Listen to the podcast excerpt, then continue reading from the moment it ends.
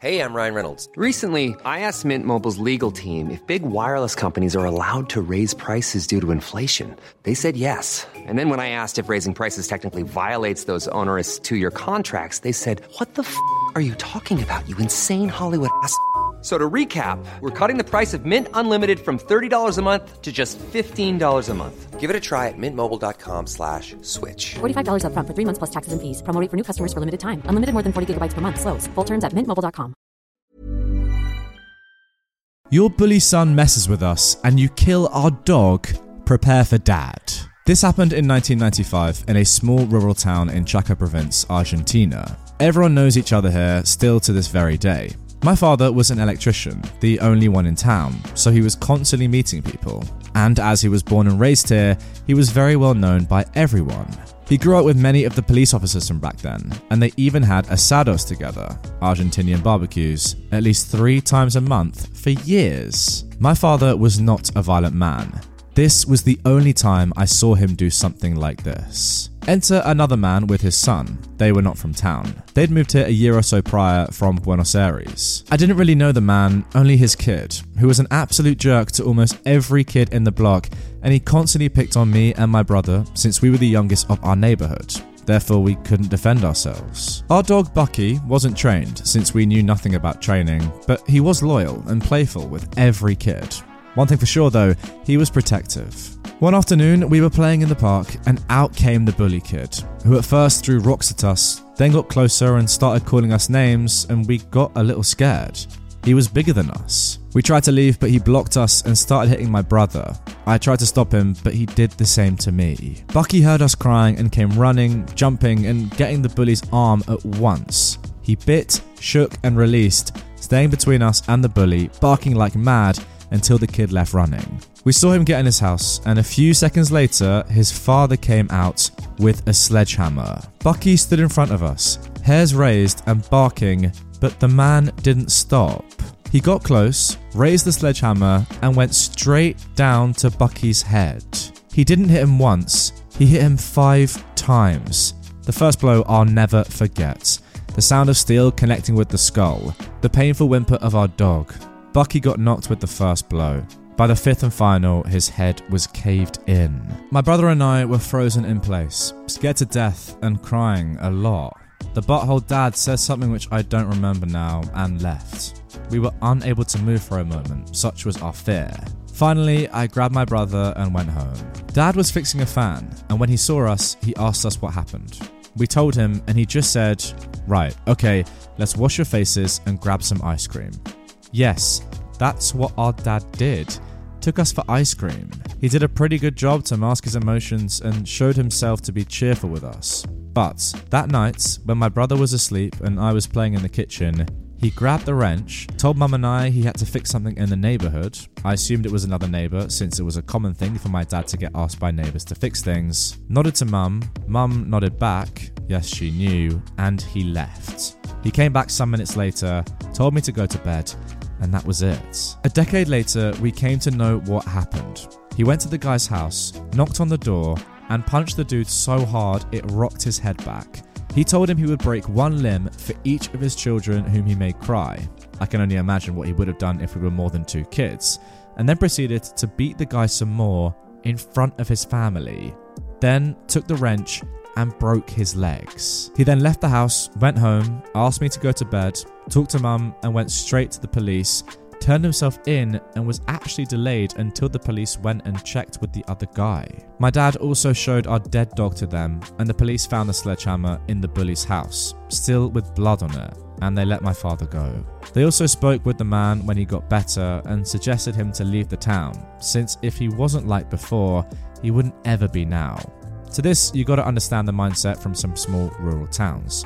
We looked at outsiders with mistrust back then, and it took a while for people to get used to you if you were new.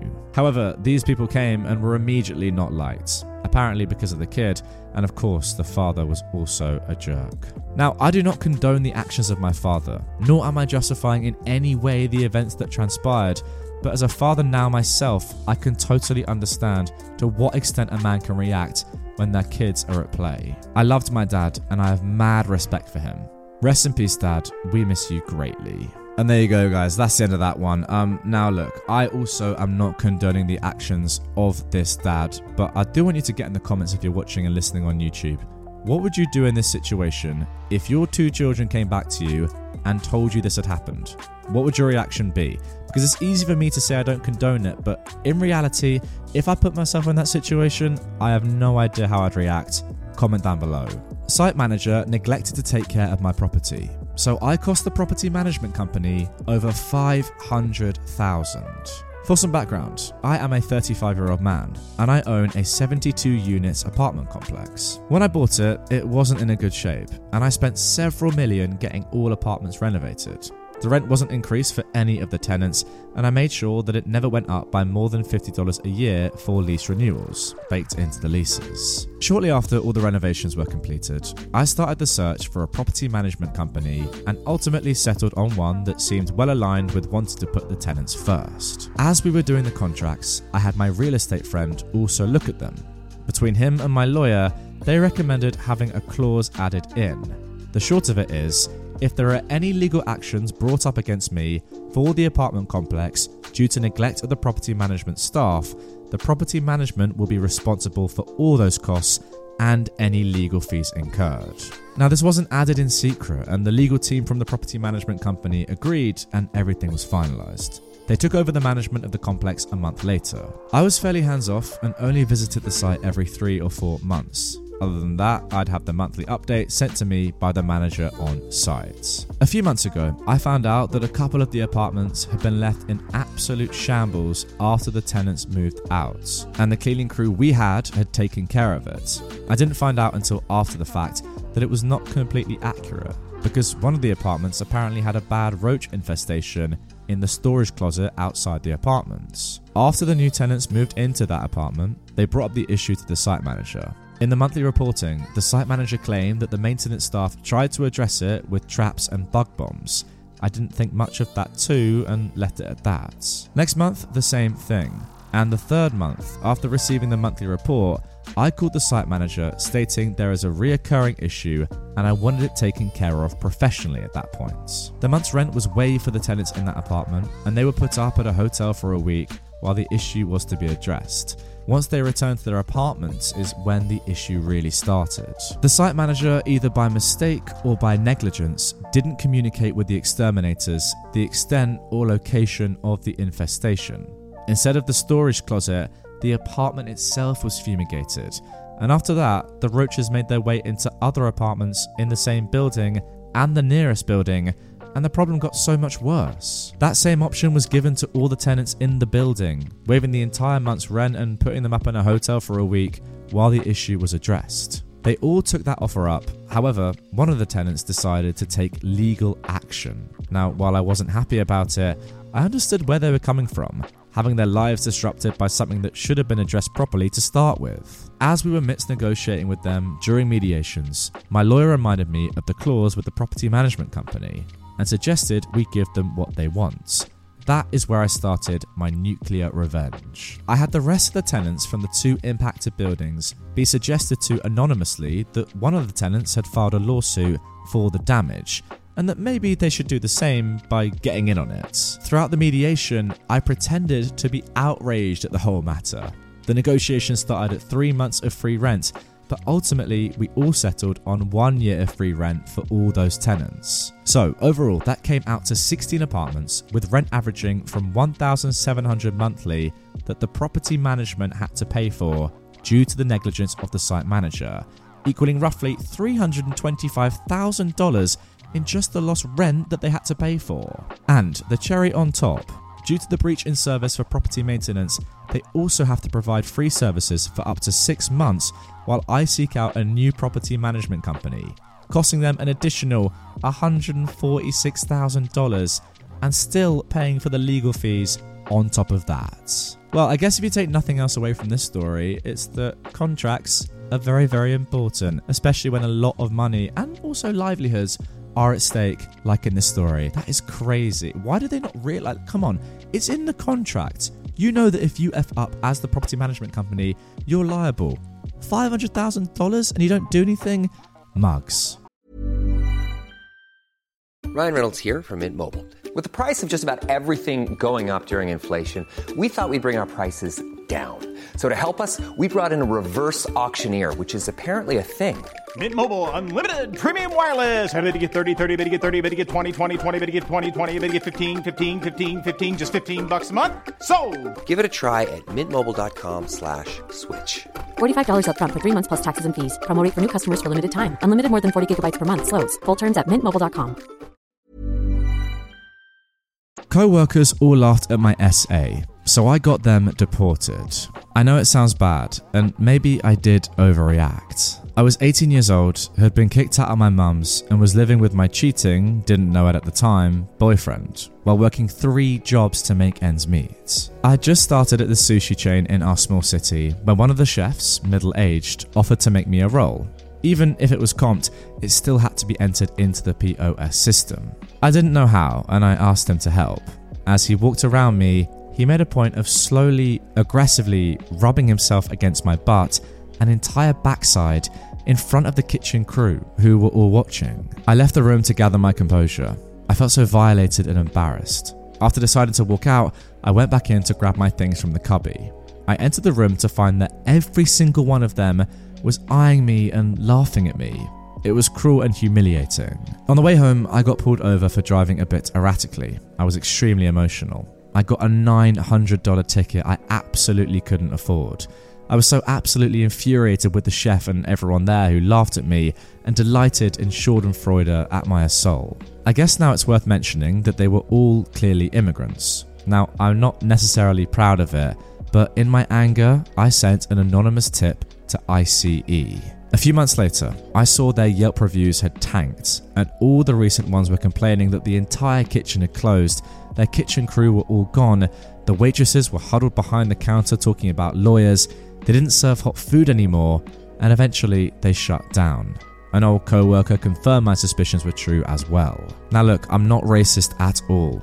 I wanted revenge and I took the cheapest route, I'll admit, but in my heart, I still believed every one of them deserved it. Now, this is a tough one. Let me know in the comments down below if you think that that episode of SA was worth this revenge. As in, was it worth it on all those immigrants to get deported just because one of them did something truly horrific and they laughed? I don't know. I think it's honestly close without being too harsh and insensitive. I think that's close. Like, you've ruined the lives of a lot of people for one incident. Guys, I can already see your comments down below. I know you're saying I'm ridiculous. But think about it. Are the lives of multiple people who weren't involved, but yes, did laugh, worth it just because of one incident? I'm not so sure. And now let's end with a positive nuclear revenge story for once. My school actually protected me even though I was harassed outside the school premises. This occurred over a decade ago. It happened at the end of my senior year of high school.